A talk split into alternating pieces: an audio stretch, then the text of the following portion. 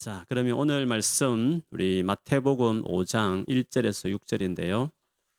우리 같이 한번 어, 지난주 똑같은 본문인데요. 같이 한 목소리로 우리 읽어보도록 하겠습니다. 1절에서 6절입니다. 시작. 예수님께서 사람들을 보시고 산으로 올라가 앉으셨습니다. 그러자 제자들이 예수님께 다가왔습니다. 예수님께서 입을 열어 사람들을 가르치셨습니다. 마음이 가난한 사람은 복이 있다. 하늘나라가 그들의 것이다. 슬퍼하는 사람은 복이 있다. 그들이 위로를 받을 것이다. 마음이 온유한 사람은 복이 있다. 그들이 땅을 상속받을 것이다. 어를 위에 줄이고 목마른 사람은 복이 있다. 그들이 배부를 것이다. 아멘. 우리 자기 자신을 향해서 옆에 가족이 있으면 가족을 향해서 우리 축복하며 선포하십니다.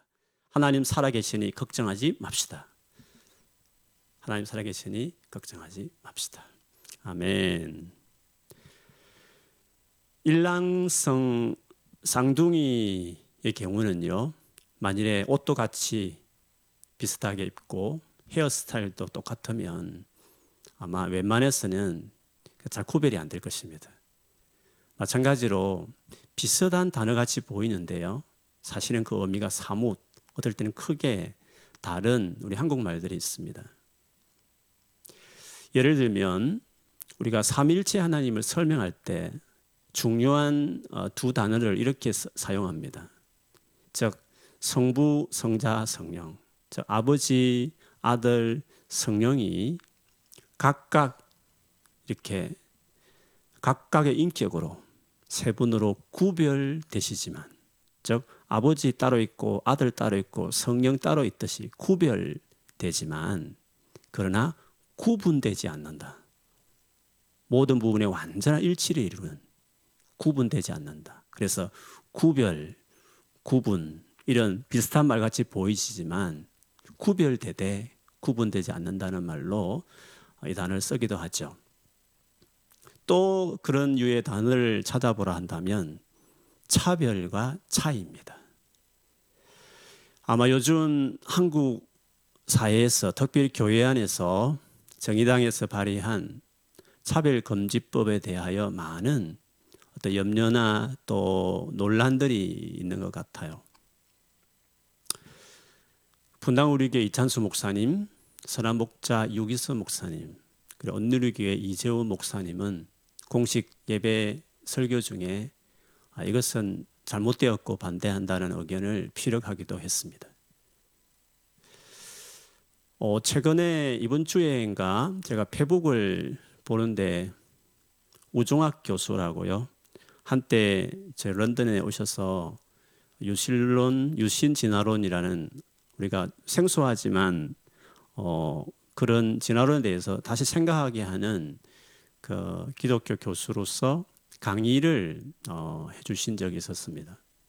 근데 그분이 페북에 글을 올리셨는데 그 글의 내용을 보니까 이 세 분의 목사함을 직접 언급하시면서 아주 감정적으로 격하게 그분들에 비난하고 그리고 이 차별금지법은 그리스도인에서 당연히 차별이 없어야 되기 때문에 이런 찬성해야 된다 이런 식의 글을 좀 올린 것을 제가 보기도 했습니다.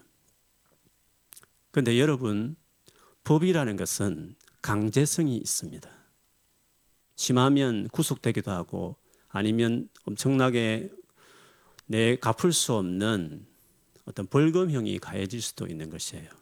그래서 법이라는 것은 우리의 생각과 또 우리의 가치를, 가치관을 만들어낼 만큼 힘이 있습니다. 만일에 이 차별금지법이 그 법안대로 그대로 통과된다고 한다면 이제는 법적인 강제성을 띠고 공적인 어, 학교 교육 안에서도 동성애를 정말 인정해야 될 성으로 이제 어린 아이들부터 가르치기 시작할 겁니다. 영국은 오래전에 이것이 이제 법으로 통과되어서 합법화되었죠. 한 번은 제가 궁금해서 우리 여은이 중학교 다닐 때 학교에 이제 픽업해 주면서 우연찮게 그 이야기가 나와서 학교에서는 어떠냐라고 했을 때 실제로 동성애 이것을 가르치기 시작할 때 그것에 대해서 반대하는 교회를 어, 언급하는 그런 어떤 선생님의 말씀이 있었을 때 자기 모든 친구들이 교회에 대해서 정말 혐오하는 그런 분위기를 제 몸으로 느꼈다 이런 고백을 제가 들었습니다. 한때 기독교를 격하게 정말 적대시했다가 정말 놀랍게 그 했지만 이정훈 교수님이라고 계십니다. 아, 한때 기독교 우리 한국 기독교를 어, 해체시켜야 된다 이런 생각을 하고 그와 관련된 단체도 일을 하다가 아주 강권적으로 하나님을 만나서 핵심해서 지금 예수를 위해서 내 심장을 드렸다고 말하는 분이 계시는데 그분이 쓴 아, 대표적인 책 중에 혹시 아시겠지만 교회 해체와 젠더 이데올로기라는 요 책이 있습니다. 제가 오래전에 한번 읽긴 했는데요. 이 내용을 보면 보통 동성애 이렇게 말하면 어떤 윤리적인 성윤리적으로 접근하게 되지만 그러나 지금의 이 전 세계 무브먼트의 이 것이 어떻게 시작됐는지를 그분이 그 관련되어 있는 일을 옛날에 했기 때문에 그 책에 이제 폭로하기를 아, 유럽에 특히 영국에서 출발을 많이 했죠. 사회주의자들이 전략적으로 동성애 투쟁을 정치적으로 이용해서 자신들이 목표하는 궁극적인 사회주의 혁명을 이루기 위해서 이것을 어, 사용하고 있고 특별히 이것이 중요하게 그들이 생각하는 이유는 지금까지 역사적으로 자신의 혁명을 가장 방해했던 적대 세력이 교회였음을 알았기 때문에 교회를 무너뜨릴 수 있는 가장 제일 중요한 이 투쟁 방식이 동성애였다라는 것을 알고 그것으로 이제는 이제 그때 그 운동을 주도했던 사람이 이미 유엔 같은 그리고 각 나라의 어, 중요한 요직을 참여하고 있기 때문에 그 모든 것들을 동원해서 이걸 법제화 시키게 되는 거죠. 그래서 그들의 표현대로 이것들 유럽에 법제화하기 시작했을 때 정말 기독교를 해체하고 무력, 무기력화 시키는데 효과를 봤다고 어, 자인하면서 이제는 유엔을 통해서 그리고 원조라는 그 명목하에 조건으로 이 법안을 꼭 받아들일 것을 전 세계에 강요하는 식으로 어, 되어지게 된 것이죠. 그렇게 본다면 단순한 동성애라는 어떤 어떤 윤리적인 접근보다는 사실은 이것을 그냥 둘 수 없는 어, 또 그리고 고민하지 않을 수 없는 일이 있습니다. 그래서 차별 금지법 이렇게 생각하면 기독교인으로서 맞아. 당연히 차별을 금지해야지. 라고 그 단어만 보면 당연히 동의해야만 그리스도인답다 이렇게 생각할 수 있겠지만 많은 사례나 또 실제로 우리 학교에서 가르치는 그 분위기 속에서 기독교에 대한 폄하 분위기를 어릴 때부터 계속 양산함으로 이루어가는 것 이것을 볼 때에도 이거는 단순한 차별을 금하는 법이기보다는 정확하게 말하면 차이를 금지하는 법이다. 차이 금지법 이렇게 하는 것이 더 마땅할 것 같습니다. 태어날 때부터 창조주 하나님이 남자와 여자로 정하여 이 땅에 주신 그 하나님의 권리인데 불구하고 그것을 본인이 그걸 정할 수 있다. 그 차이를 아예 무시해 버리는 것이므로 차이 금지법 하는 것이 더 적절하다. 저는 그렇게 생각을 합니다. 물론 이 부분을 오늘 이야기하고자 하는 게 아니라 유사한 것 같음에도 불구하고 너무 다른 의미로 쓰일 수 있다는 것을 이렇게 말씀드렸습니다. 근데 이런 비슷한 유의 또 단어가 하나 있는데요. 그거는 어, 지난번에도 나누었지만 정의와 공의라는 단어입니다. 물론 이 공의와 정의는 조금 전에 언급했던 단어들과 다르게 정말 아주 밀접하게 서로 사촌처럼 관계되어진 단어이기도 합니다. 성경에 여러분 정의 공의를 한번 검색해 보시면 많은 구절들이 이 두 개 같이 나오고 있다는 것을 볼 수 있을 거예요. 제가 그 중에 중요한 몇 가지 예를 들어서 한번 인용해 보겠습니다. 시편에 보면 하나님의 어떤 통치의 제일 중요한 기초를 이 두 가지로 이야기합니다. 시편 89편 14절에 보면요. 의와 공의가 주의 보좌의 기초라. 보좌라는 것은 통치의 자리지 않습니까? 그 보좌의 기초라 했습니다. 통치의 제일 중요한 원리가 이 공의와 또 의라고 이야기했습니다. 영어로 보면 righteousness, justice라고 어, 이렇게 그대로 쓰고 있습니다. 그리고 시편 106편 3절에도요. 정의를 지키는 자들과 justice 항상 공의를 행하는 자는 right 복이 있다 하고 이야기했습니다. 그리고 구약 시대의 가장 대표적인 하나님의 사람 통치자로서 가장 모델이 되는 다윗을 어, 언급할 때 그의 통치를 이렇게 칭찬했습니다. 역대상 18장 14절에 보면 다윗이 온 이스라엘을 다스려 모든 백성에게 정의와 공의를 행할세라고 말했습니다.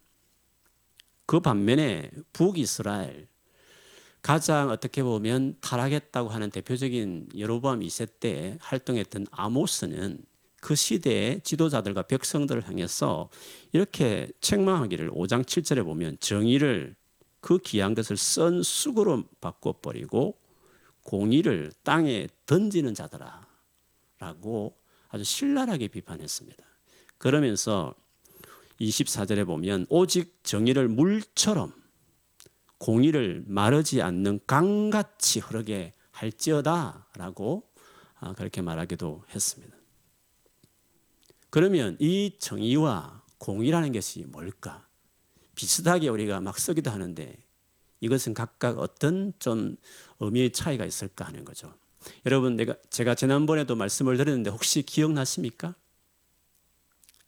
이것이 하나님 통치의 기반이니까 그리고 나중에 조금 이따 언급하겠지만 하나님의 모든 계명, 율법의 가장 중요한 축이 이 정의와 공입니다. 그래서 이 단어 정도는 한번 좀 여러분 좀 기억해 주면 좋을 것 같아요.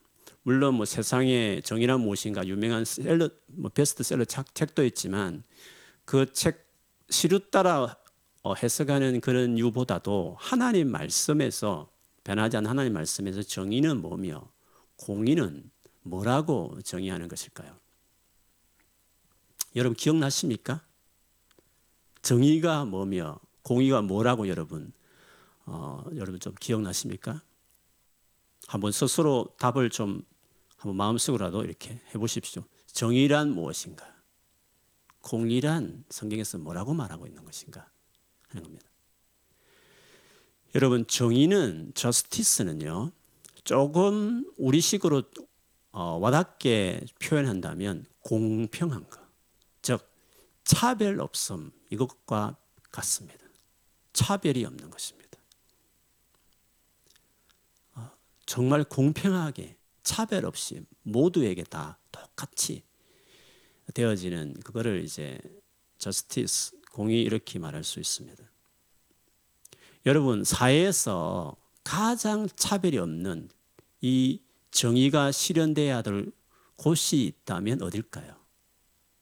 어떤 인정에 따라서 어떤 뭐 권력의 어떤 어, 힘에 의해서 좌우되지 않고 정말 객관적으로 사실 그대로 그렇게 행해져야 될 대표적인 곳이 있다면 어딜까요? 그거는 사법부입니다. 즉 재판이라고 말할 수 있습니다. 그것이 아주 과학적인 데이터 속에 이루어져야 되기 때문에 초등, 고등, 대법까지 이렇게 정말 낱낱이 수많은 논쟁과 수, 여러 번의 재판을 겪으면서 진짜 객관적으로 집단적으로 결정하지 않고 개개 판사들이 결정하도록 그 정도로 엄격하게 어, 정말 차별 없이 그대로 그 사실 그대로 결정을 지어야 될 것이 이제 재판이라고 말할 수 있습니다. 그런데 우리가 그동안 모든 나라도 그렇고 우리나라보다 그렇지만 시대를 수많은 역사들을 보면 사실은 그렇게 정의롭게 결정되지 않고 힘에 의해서거나 아니면 어떤 개인의 성향에 따라서 어, 그렇게 객관적인 데이터에 따라 움직이지 않고 판결하지 않는 경우들 종종 우리가 많이 보아오게 됐죠. 사실은 그거는 우리가 그런 사람을 탓하기보다도 우리 스스로 보면 최근에 우리 살아가는 우리 나라나 전 세계 현상을 봐도요. 똑같은 상황 앞에서도 비슷한 것도 아니고 완전히 서로 다른 이런 반응과 태도들을 볼때 사람은 정말 정의로울 수 없구나. 어쩔 수 없는 자기 주관과 어떤 선호한 생각에 따라서 과하게 혹은 덜하게 우리는 반응하고 생각할 수밖에 없는 존재라는 것. 저를 비롯해서 우리 모두는 사실 정의로울 수 없구나 라는 생각들을 우리가 하지 않을 수 없고 이것에 우리가 정말 솔직하게 고백하지 않을 수 없는 것입니다. 공의는 여러분 무엇일까요? 정의는 조금 전에 말했던 것처럼 그런 의미는 공의는 여러분 무엇이라고 말할 수 있겠습니까? 정의를 한마디로 말해 차별하지 않음 이렇게 이야기한다면 공의는요. 어, 내가 관계 맺는 어떤 사람들, 내가 관계 맺고 있는 모든 인간관계 안에서요. 그 관계에 걸맞는 나의 책임 있지 않습니까? 남편이면 남편대로, 아내면 아내대로, 아버지면 아버지대로, 자녀면 자녀대로, 스승이면 스승이대로, 학생은 학생대로. 각각 어떤 관계 매점의 대상들이 있는데 그 맺은 그 내가 맺은 그 관계를 향하여서 그 맺은 나 상대 관계 맺은 그 대상을 향하여서 내가 책임을 다하고 나의 의무를 다하는 희생적으로 그 관계를 위해서 그 관계를 희생하고 그 정도로 그 관계에 헌신하는 것 그것을 공이 이렇게 이야기할 수 있습니다. 어떻게 신실한 내가 맺은 관계에 대해서 정말 그 약속대로 신실하게 그대로 행하는 것 이것을 공이 이렇게 이야기할 수 있습니다. 그래서요 성경에는 공이라는 이 말을 다르게 긍휼 이런 말로 표현할 수 있습니다. 긍휼이란 말 자체가 어떤 내가 맺은 관계를 향해서 내가 최선을 다해서 나의 것을 희생하면서까지 그 관계를 위해서 헌신하는 그 마음과 그 삶을 긍휼 이렇게 표현할 수 있기 때문에 그렇습니다. 실제로요. 미가서 6장 6절에서 8절에 보면 미가가 그 하나님이 뭘 가장 기뻐하실까 에 대한 그 질문을 하면서 마지막 부분에 하나님이 정말 기뻐하는 것은 이것이야 라고 하는 말씀을 미가서 6장 6절에서 8절까지 언급하고 있는데요. 인용하면 이렇습니다. 내가 무엇을 가지고 여호와 앞에 나아가며 높으신 하나님께 경배할까? 내가 번제물로 1년 된 송아지를 가지고 그 앞에 나아갈까? 여호와께서 천천의 순양이나 만만의 강물 같은 기름을 기뻐하실까? 내 허물을 위하여 내 맏아들을 내 영혼의 죄로 말미암아 내 몸에 열매를 드릴까? 여기 보면 어떤 그 제사에 많은 하나님께 드리는 제물의 예를 1년 된 송아지부터 시작해서 천천의 순양, 만만의 많은 제물을 드린 기름, 그리고 심지어 그 당시 이방의 제사에 아주 악한 것이지만 가장 귀한 자기 아들, 맏아들까지 제물로 바칠 정도의 신에게 그 가장 귀한 것을 바치는 어떤 그런 행위까지 예를 들면서 그렇게까지 하나님께 드리면 될까? 하나님이 그러면 기뻐하실까? 그렇게 미가가 자문한 다음에 갤로노 정말 기뻐하는 게 뭔지 이렇게 뒤에 말합니다.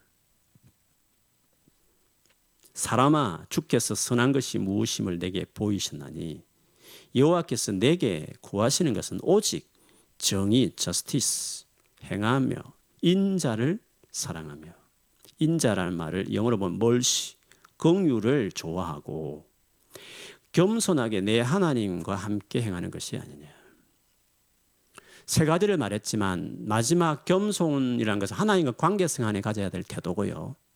인간관계 안에서 가져야 될 우리가 해야 될 중요한 하나님이 생각한 두 가지 당신의 보좌의 기초는 하나는 정이었고 하나는 공인데 그 공인은 조금 전에 말했던 관계에 희생적으로 헌신하는 것이니까 긍휼 이렇게 말할 수 있죠.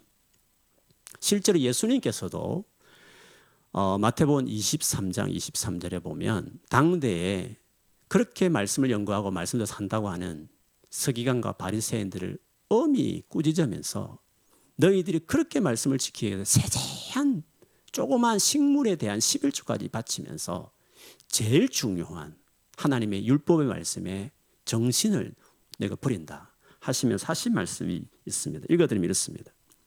화 있을진저 외식하는 서기관들과 바리새인들이여 너희가 박하와 회양과 근처의 11조는 들이되 율법에 더 중한 바 정의와 긍휼과 믿음은 버렸도다. 그러나 이것도 행하고 저것도 버리지 말아야 할지니라. 정의, 긍휼은 사람과의 관계 안에서 우리 우리 서로 간에 지켜야 될 중요한 어떤 관계 아주 철칙이죠. 하나님을 향해서는 여기서는 믿음, 즉 의지함, 미가서는 겸손. 그것도 뭐 주님 신뢰하는 표현이니까 같은 의미입니다. 어쨌든 성경에 명확하게 우리가 인간 사회에서 사람과의 관계 안에서 가져야 될 제일 중요한 우리 행위는 justice, righteousness, 공의, 정의 이렇게 이야기할 수 있습니다. 여러분 정말 딱 중심에 있는 정의로운 어느 편에서 편애하게 차별하지 않고 진짜 객관적인 그런 중심에 설 수 있는 정의와 그리고 진짜 자기 것을 시행하면서 헌신적으로 긍휼을 베푸는 공의는 사실은 이 세상에서 그렇게 찾기가 어렵습니다. 타락한 죄인인 우리와 그리고 그런 우리들이 만든 사회이기 때문에 당연히 여기에서 하나님이 제일 중요한 그 삶의 어떤 방식을 우리가 나타내기란 그걸 찾아보기란 그렇게 어려운 일이 아니죠. 그래서 수없는 세월을 흘러도 수많은 세상의 뉴스를 들어도 이런 것들이 계속 어겨지는 것들을 보는 것은 그렇게 놀랄 일이 아니죠. 여러분, 오늘 이 말씀을 할 당시, 예수님이 이 땅에 오셨을 그 당시, 이스라엘 백성들, 그리고 그 예수님 발 앞에 앉아서 산 위에서 예수의 말씀을 듣기 위해서 다가온 그 제자들, 그들이 살았던 그 시대를 그 당시를 한번 생각을 해 보십시오. 그때 그들의 나라는 로마의 식민지하에 있습니다. 국권을 빼앗기고 모든 부분에 대해서 권한이 없는 그 시대의 그 백성들 어떻겠습니까? 더구나 거기에 모인 예수님의 제자들을 예수께서 우리가 이전에 보았던 그 제자들의 어떤 처지와 상황을 복으로 설명한 적이 있지 않습니까? 제일 처음에 뭐였습니까? 가난한 자들이었습니다. 실제로 가난했기 때문에 마음도 가난한 겁니다. 가난한 자들. 제자들은 대부분 가난한 자들이었습니다. 그 다음에 뭡니까? 두 번째가요. 슬퍼하는 사람들. 울 일이 많는, 원통한 일이 많는, 많은 아픔이 있는 그들이었습니다. 그리고 온유한 자가 뭐였습니까? 외적인 강한 압박을 받고 그것에 스스로 한가할 힘이 없어서 뭉개진 가슴으로 마음으로 오직 하나님께만 도움을 요청하는 그 사람들을 향해서 성경에는 온유한 사람들 이렇게 표현합니다. 그런데 주님은 당신 앞에 있는 제자들이 바로 그렇게 살아가는 자들이라고 말했습니다. 주님 놀랍죠. It doesn't matter. 그러나 그거 별로 중요하지 않다. 왜요? 이전까지 그래 살았을 때는 문제가 되었을지 모르지만 너희가 기다렸던 메시아 구원자인 나를 받아들였고 내가 너의 삶 안에 구원자가 되어 있기 때문에 이제는 가난도 it doesn't matter. 수많은 슬픔을 안겨주는 환경도 it doesn't matter. 인간적으로 너를 도와줄 아무 사람이 없었어. 하늘만 바라보며 살아야 될 사람들일지라도 it doesn't matter. 너희는 나를 메시아로 받아들였으므로 너희야말로 복을 받을 것이다. 너희는 반드시 어, 부하게 될 것이고 위로받는 삶을 경험하게 될 것이고 그리고 너의 빼앗기고 약탈당하고 잃어버렸던 많은 것들을 그 땅을 얻게 되는 삶을 너희가 경험하는 일을 시작할 것이다. 아, 그런 의미로 말씀을 하셨습니다. 그렇게 보면 바로 그런 자들은 그렇게 살아가는 자들은야말로 그들이 살아가는 그 땅에서 그 시대에 정의가 없고 공의로 베푸는 지도자가 없는 그 시대에 주님은 그들에게 바로 메시아로 구원자로 그들 앞에 앉아 있으신 것이었습니다. 비록 세상에는 세상의 나라에는 정의와 공의가 없었지만 그래서 구약의 여러 구절에서 오실 메시아를 예언하는데 그 메시아가 오면 정의를 실현할 거다. 공의를 실현할 것이다. 기다렸고 특별히 이 당시 이 제자들처럼 가장 정의와 공의가 목말라 했던 그것이 없어서 괴로워하며 살았던 그들이 누구보다도 이 의에 대해서 목말르고 줄였던 그들이었기에 주님은 이제 그들 앞에 그들이 구원자로 앉으셔서 이제 너희가 복이 있다. 너희가 복이 있다. 너희가 그렇게 원했던 그 정의, 차별 없이 대해주심, 그리고 정말 말할 수 없이 자격이 없음에도 불구하고 헌신적으로 희생해 주면서까지 돌봐주고 이해해 주고 그렇게 헌신해 주는 그 긍휼을 얻은 사람이 이제 되었다. 그래서 이제야말로 너희는 사실은 복 있는 사람이다. 그렇게 주께서 그들 앞에 선언하고 계신 것입니다. 우리가 예수님을 알면 알수록 그분은 정말 정의로운 분이시다. 사람이 만들었던 이념이나 어떤 사회 계층이나 성이나 인종을 따르지 않고 누구든지 하나님 앞에 겸손하게 행하면 그 가거사가 어떠든지 관계없이 언제나 공의 여기시고 받아주셨던 그야말로 그분은 정의로운 분이셨다. 그리고 그 받아준 자를 위해서 수많은 비난을 감수하면서까지도 그들의 친구와 형제가 되어 주었던 정말 공의로운 분이셨다 하는 것을 그의 생애 전반에 대해서 말하고 있는 복음서를 보면 너무 잘 나타납니다. 죄인들 그리고 매국 노라에 들어봤던 세리들 성적으로 가장 문란하고 상종하지 말아야 될 사람 여겨졌던 더러운 여인처럼 여겨던 창녀들 그리고 정치적으로 그동안 완전히 같이 상종할 수 없는 사람 여겼던 사마리아인들 아예 인종적으로는 같이 할 수 없는 같이 식사하는 것 자체가 용납이 안 되는 이방인들까지도 예수님은 다 내 형제요, 내 자매요, 내 모친이라고 말할 만큼 하나님 뜻대로 행하고자 하는 자들은 다 받아주는. 그리고 실제로 그들을 위해서 그들을 구원하기 위해서 십자가에 당신이 생명을 내놓으시는 그런 점에서 볼 때 예수 그리스도야말로 정말 이 땅의 진정한 의미에서 우리마저도 그렇게 하기 힘든 어쩔 수 없는 우리들 우리들에게 그분이야말로 진정한 정의와 공의를 실현하시는 메시아이시다.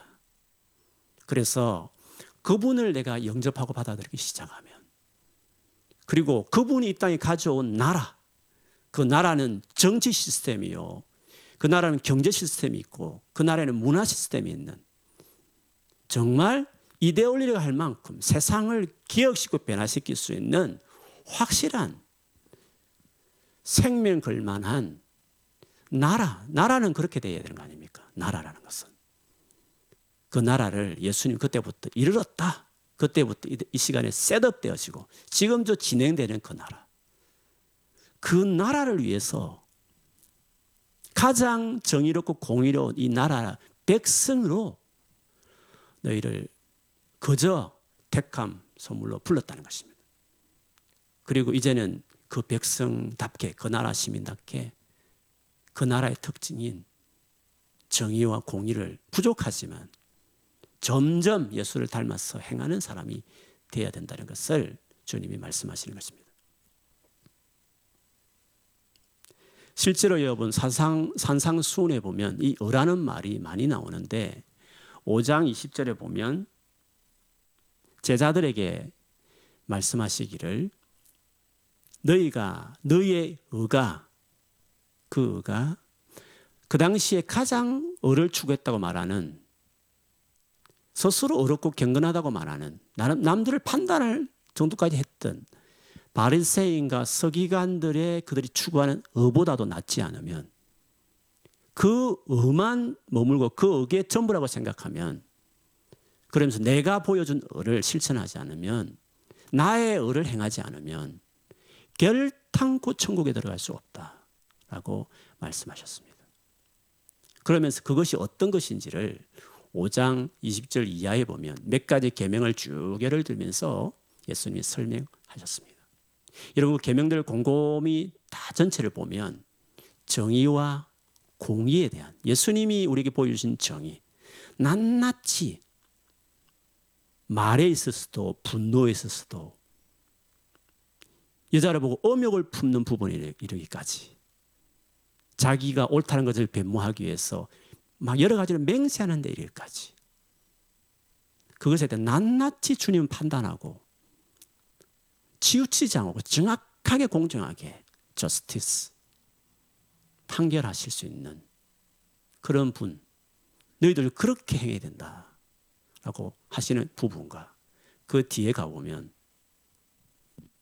하나님께서 악인과 선인에게도 차별 없이 해를 비추고 비를 그들에게 내려준 것 같이 너희도 너희 좋아하는 사람은 좋아하는 당대에 누구나 다 아는 세리들처럼 하지 말고 원수도 사랑하며 너희를 박해하는 자를 위해 기도하라.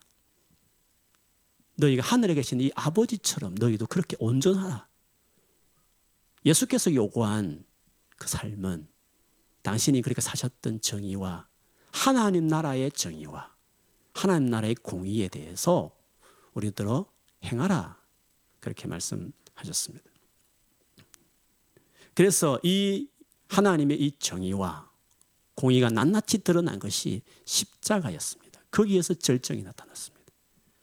그래서 지난번에도 인용했지만 이 십자가 죽음을 통해 우리에게 주어진 이 구원을 로마서 3장 21절 이하에 보면 하나님의 의였다. 의가 나타, 나타났다. 이런 식의 표현을 하고 있습니다. 제가 다시 한번 읽어드리면 이렇습니다. 이제는 율법 외에 하나님의 한 의, 오늘 본문의 이 의와 똑같은 의미입니다. 의가 나타났으니 율법과 선지자들에게 이미 증거를 받은 것이라 곧 예수 그리스도를 믿음으로 말미암아 모든 믿는 자에게 미치는 하나님의 은이 차별이 없느니라 차별이 없다고 말했습니다. 모두가 다 가질 수 있는 의라고 말했습니다.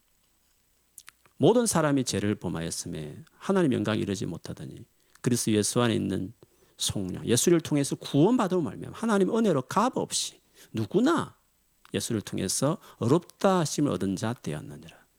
이 예수를 하나님이 그의 피로서 그 희생과 헌신으로 생명을 내놓음으로 그래서 그것을 믿기만 하면 되는 하목제물로 세우셨으니 이는 하나님이 길이 참으시는 중에 그렇게 신실하셔서 끝까지 포기 않고 오래 참으시면서 우리의 관계를 결국에는 회복시키기 위해서 그 많았던 죄들에 대해서 간과 눈 감아 주시면서까지 그리고 마침내 당신이 그 죄에 대한 값을 손수 지불하심으로 자신이 어렵다. 나는 내 백성을 향한 나를 받아들인 자들에게 대해서 나는 끝까지 포기하지 않는 헌신적인 내가 희생하면서까지 그 관계를 지켜내는 당신의 어려우심을 나타내려 하심이라고 이야기했습니다.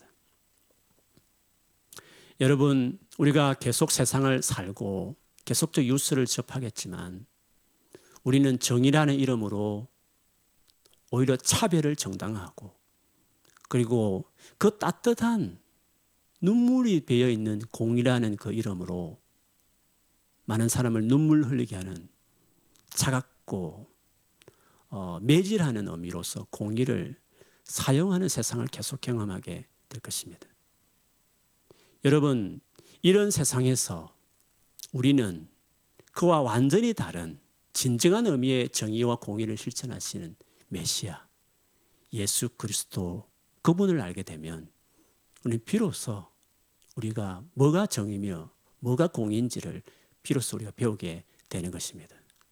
물론 주님의 완전한 통치가 임하는 완전한 하나님 나라가 이 땅에 이루어지기 전까지는 여전히 세상 가운데 정말 정의롭지 못하는 화나고 공의롭지 못한 분노케 하는 일을 계속 경험하게 될 것이지만 그래도 우리가 거기에서 세상을 비관하고 정오하는 것으로 머물지 않고 내 안에 내가 이 시간 예수를 믿어서 예수님 관계 안에서 동행하면서 예수님이 주시는 그 정의, 나를 정말 차별하지 않는 세상사를 보기에 나를 무시할 만한 어떤 인격적인 결함이나 어떤 못 배웠거나 못 가진 그런 어떤 또 무시할 만한 아시아 사람 혹은 외적으로 그렇게 잘생긴 매력적이지 못한 외모를 갖췄다 치더라도 그래서 차별 당할 그런 것들을 겪을지라도 주님은 우리를 차별하지 않는 우리를 정말 당신 같은 어려운 자로 당신의 형제요 그리고 하나님의 아들과 딸로 삼아 주시는 그 진정한 정의를 예수님 안에서 여러분 경험하실 수 있습니다.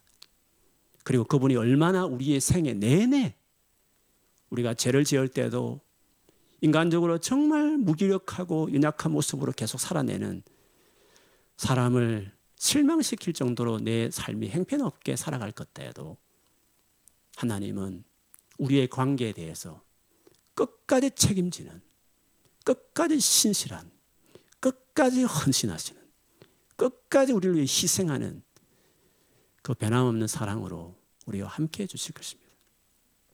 그래서 우리가 인간적으로 많은 것에 부족하지만 그런 정의와 공의를 실현하시는 구원자가 내 삶에 들어왔기 때문에 오늘 예수님이 그 당시에 가난했고 애통하고 있고 정말 손 벌려서 도와달라고 할 수 없는 딱한 처지에 있는 온유한 그들을 향해서 주님은 너희가 얼마나 을을 갈망하는지 안다. 그러나 걱정하지 마라. 너희가 이제는 그 의가 실현되는 인생을 경험하게 될 것이다. 그런 점에서 내 앞에 있는 너희들은 복이 있는 사람들이다. 그렇게 말씀하셨습니다. 그래서 여러분, 예수 그리스도 안에서 이 땅에서 누리지 못하는 너무 화나고 너무 마음 상하고 그런 제대로 정상으로 돌아가지 못한 우리 일상에서 경험하는 진짜 속상한 일들을 겪을 때마다 주님 앞에 나아가서 위로받고 주님 우리를 세우시는 그 놀라운 주님의 손길을 경험하는 삶을 살아야 하는 것이에요. 저와 여러분은 그렇게 살 수 있는 자로 부름받았고 그 은혜를 지금도 경험할 수 있다는 사실이 놀라운 것입니다. 물론 완전한 그것이 다 경험되고 누리는 것들은 주님 다시 오실 때 이루어지겠지만 그러나 여전히 그분과의 관계가 실제요. 지금 또 그분과 동행하는 삶을 출발했기 때문에 그분으로부터 그런 은혜를 얼마든지 누릴 수 있는 것입니다. 그렇기 때문에 여러분 이제 우리는 세상 나라에 대한민국이라는 혹은 다른 나라의 시민으로서 우리가 살고 있어도 우리는 더 중요한 하나님 나라 시민으로 살고 있기 때문에 그 하나님 나라 정치와 통치의 가장 기본이 된 두 이념 정말 정의와 공의를 지금 이 땅에 살 때부터 세상의 기준보다 훨씬 더 나은 하나님 나라의 그 이데올리기 개념으로 그 이념을 가지고 세상 가운데서 정의를 실현하고 다 이 편 저 편은 나눠지는 가운데 어떨 때는 저 편으로 어떨 때는 이런 편으로. 객관적인 기준에 따라서 하나님 말씀의 원칙에 따라서 우리는 그렇게 가장 차별해서 공정하게 행하는 진정한 정의를 주님 따라서 행하는. 그리고 정말 분노로 어떤 그렇게 남을 심판하는 정죄하는 태도로 세상의 모든 악을 바라보기보다도 그런 분노도 있지만 그러나 결국 그걸 시정하고 해결하는 과정에서 자기 희생으로 그냥 댓글만 달고 그냥 그런 의견만 내세우는 것이 아니라 말만 하는 것이 아니라 실제로 내 삶을 다해서 아니 가장 가까운 내 주변의 관계 속에서도 헌신적인 희생하는 그 태도로 이 세상을 살게 되면 여러분 그 하나님 나라가 이 땅에 계속 이루어지는 겁니다. 그 하나님 나라가 그런 우리를 통해서 이 땅에 하늘에 이루어진 그 하나님 나라가 그 뜻이 이 땅에 이루어지게 하는 것이 우리가 매일매일 살아가는 목적이요 이유가 되는 것입니다. 그래서 하나님 나라 시민다운 그 모습으로 살아가야 되지 않겠습니까? 로마서 14장 17절에 보면 바울이 하나님 나라는 먹는 것과 마시는 것이 아니요 오직 성령 안에 있는 의와 의와 평강과 희락이라라고 말씀하셨습니다. 충분히 주 안에서 그 정의와 공의를 여러분 경험하시고 그리고 점점 지금보다 훨씬 더 나은 모습 이후에는 정말 이 세상 가운데서 우리가 정의와 진정한 공의가 뭔지를 실현하는 예수의 제자들 하나님 나라 시민이 되기를 주 이름으로 축원합니다. 그렇게 하셔서 이 세상에 정말 하나님 나라가 이루어지고 그리고 실제로 우리의 삶을 통해 드러난 그 하나님을 그들이 우리의 삶을 통해 경험한 많은 사람들이 그, 그 정도의 나라라면 나도 예수를 메시아로 모시겠다. 그렇게 영접하게 되어 많은 영혼들을 궁극적으로 예수께 인도하고 하나님 나라 시민되게 하는 그런 삶을 살아가는 그런 사람이 되는 것이 우리의 삶의 목표 아닙니까? 우리 매일매일 살아가는 삶의 중요한 열망이 되어야 되지 않겠습니까? 그렇게 살아가는 여러분 되기를 축복합니다. 그 삶을 살게 하는 이가 성령 안에서 가능하다 했으니까 내 안에 계신 성령의 힘과 은혜를 날마다 의지하면서 내 속에서 역사하시는 그분의 그 능력을 따라서 정말 하나님 나라 시민다운 그 을을 행하여서 세상에 많은 의가 정의와 공의 이름이 나오지만 바리새인과 서기관의 그 정도밖에 머물지 않는 그 정도의 의에 만족하지 않고 예수님 우리가 가져온 진정한 그 의를 이루는 진짜 천국에 들어가는 그리고 하나님 백성이 된 사람이 가능한 그런 의를 행하는 저와, 저와 여러분이 되어야 될 줄 믿습니다. 여러분 이번 한 주간도 그런 것을 실천하는 여러분 되시기를 축복합니다. 그 일을 위해서 오늘 예배 가운데 주의 영이 충만하게 우리 가운데 임재하셔서 하나님 나라 시민다운 하나님 나라 시민의 정신을 행하는 그런 삶을 살도록 은혜를 주시는 축복이 있기를 주의 이름으로 축원합니다. 아멘. 네, 우리 같이 한번 오늘 말씀 생각하면서 한번 기도했으면 좋겠습니다. 한번 이 정의와 공의를 생각하면서 여러분 개인의 뭐 일상의 생활이든지 아니면 세상을 보고 사회를 보면서도 정의 없고 공의 없음에 대하여 마음 상해하고 때로는 분노할 때도 많이 있을 것이에요. 아니면 내가 그렇지 못한 것에 대해서 스스로 또 자책할 수도 있을 것입니다. 우리가 여기에 머물지 않고 진정한 의를 가져오신 예수 그리스도를 우리가 붙드는 것이 제일 중요할 것 같아요.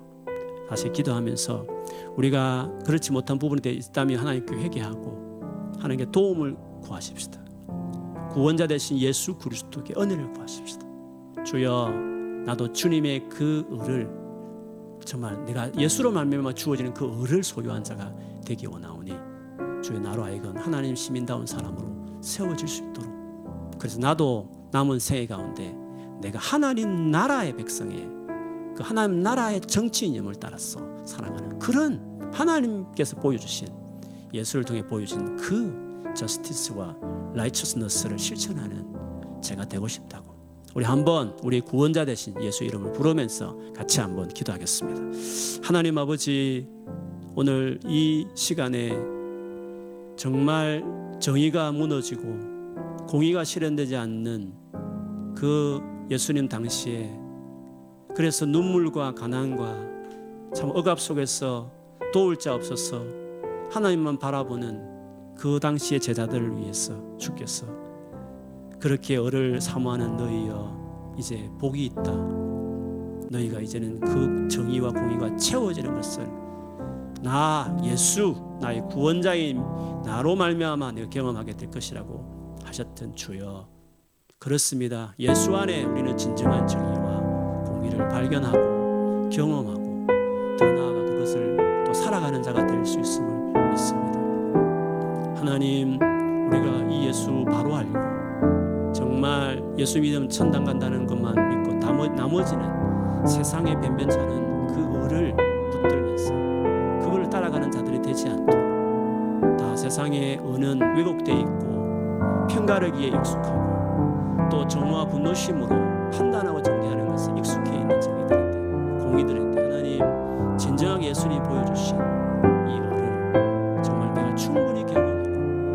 114.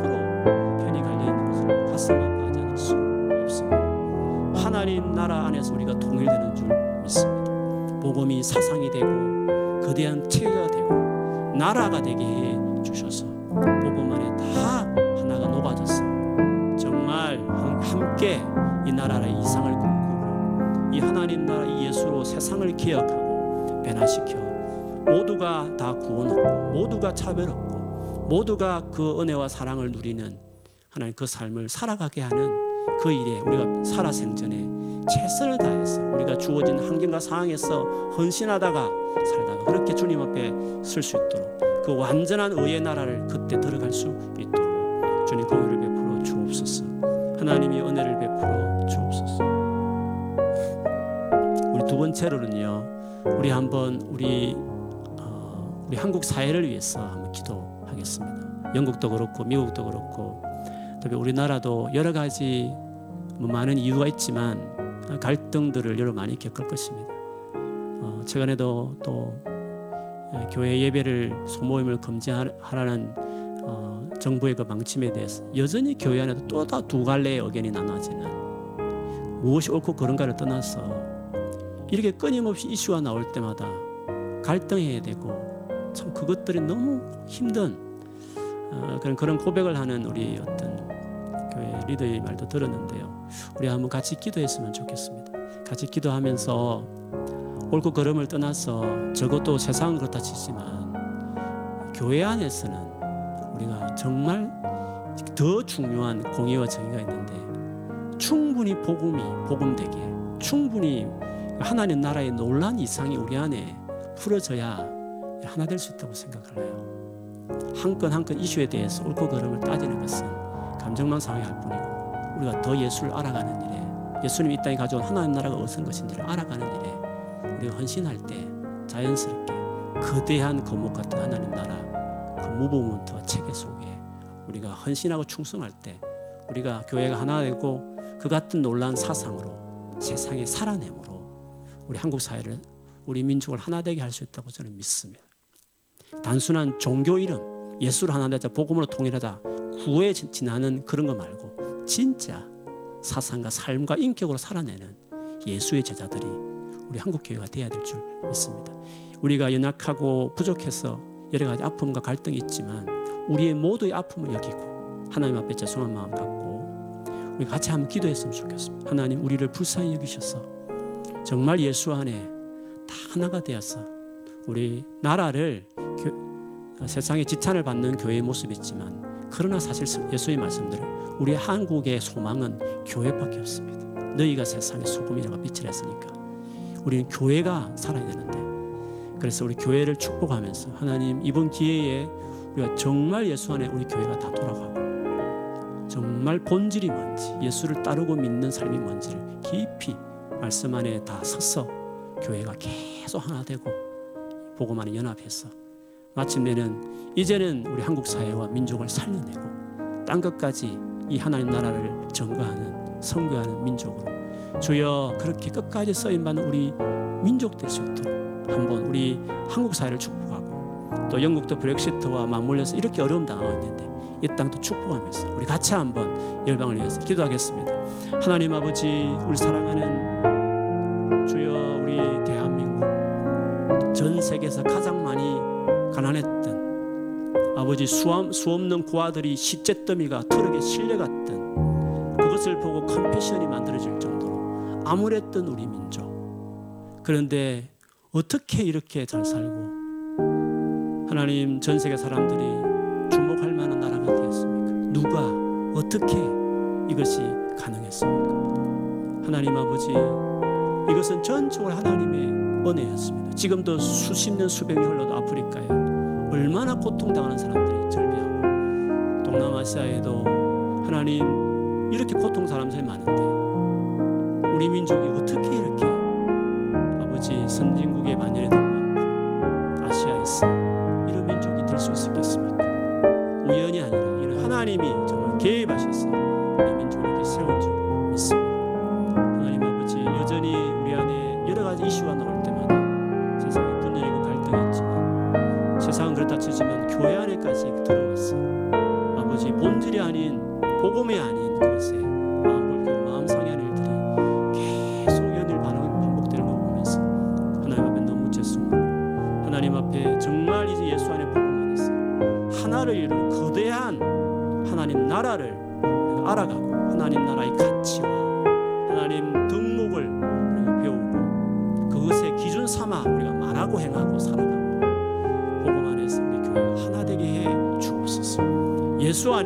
복음이 아니고서는 진정한 정의와 공의를 가져오신 예수가 아니고서는 예수님 앞에 우리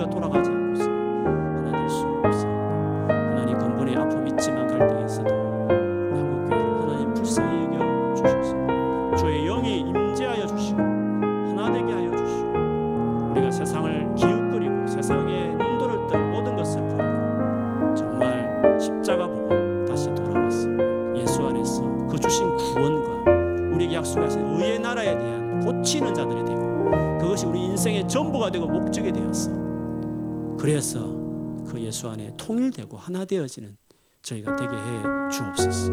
하나님 아버지 이 상태에 이렇게 분열이 되었는데 남북이 통일되면 더하면 더했지 더 어려움이 있지 않겠습니까? 하나님이여 오직 이 수많은 차이와 갈등을 해소할 복음 하나님 우리 교회들이 이 복음의 능력을 회복하게 하여 주시고 그 복음의 정신으로 정말 이제는 세상에서 사회에서 그렇게 살아내는 정말 이 바리새인과 더 나은 세상의 정의와 공의보다 훨씬 더 나은 예수 그리스도께서 산상수훈을 가졌던 그런 더한 도덕성과 윤리성으로 그리고 정말 원수까지도 박해하는 사람까지 축복하며 또 사랑해낼 만한 이런 헌신적인 공의로움으로 세상을 섬겼어. 하나님 우리 민족을 하나 되게 하고 상처를 씻어가는 눈물을 씻어주는 우리 교회들이 될 수 있도록 하나님이 도와주옵소서. 그래서 저 북한에까지 도 이렇게 오랫동안 분열되어 있는 이 상황까지도 정치적으로 회- 회복될 것이 아니라 하나님 아버지 회복한들 계속적인 갈등만 지나지 않을 텐데 주님 정말 교회들이 주여 우리 민족을 통일되고 하나 되게 할수 그만큼 영향력이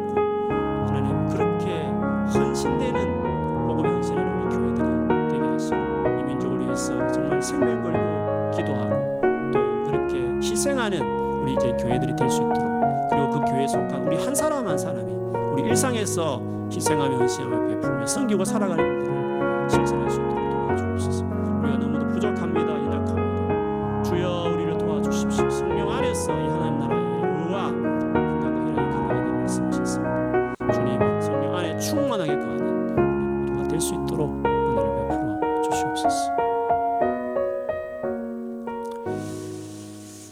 하나님 감사합니다 오늘 말씀처럼 우리 하나님 앞에 정의와 공의를 행하는 그런 사람들 다 될 수 있도록 주여 우리를 예수 안에 예수 앞에 무릎 꿇고 그 말씀 배우고 그렇게 살아내는 우리 모두가 되게 해 주시옵소서. 예수님 이름으로 기도합니다. 아멘. 하나님 오늘 또 마음을 다하여 드려진 예물 하나하나에 축복해 주시고 아버지 우리가 생명 다하여 물질뿐만 아니라 우리 전생에 우리 모든 것 다 전공 우리 젊음 우리의 경험 하나님 우리 모든 소유 우리 가족까지 다 이 귀하신 주님 위해서 주의 나라 위해서 드리며 살아가는 우리 모두 되도록 주여 우리의 구원자이고 목자이신 주께서 우리를 책임지시고 우리를 인도하여 주옵소서. 이제는 우리 주 예수 그리스도의 은혜와 하나님 아버지의 말로 닿을 수 없는 크 크고 놀라운 공의로운 그 사랑과 성령께서 우리 가운데 임하여 우리로 공의롭게 진정한 그 정의를 지금 하나님 나라의 그 두 가치를 능히 실천하며 살아갈 수 있게 하시는 놀라운 능력이 오늘 이 말씀 붙들고 오늘 이 시간 이후로 예수님 우리 보여주신 그 예수의 그 하나님 나라와 그 의를 구하며 살기로 또다시 다짐하고 고백하고 또 구하며 나아가는 사랑하는 성도들에게 지금은 또 영원토록 함께할지어다. 아멘.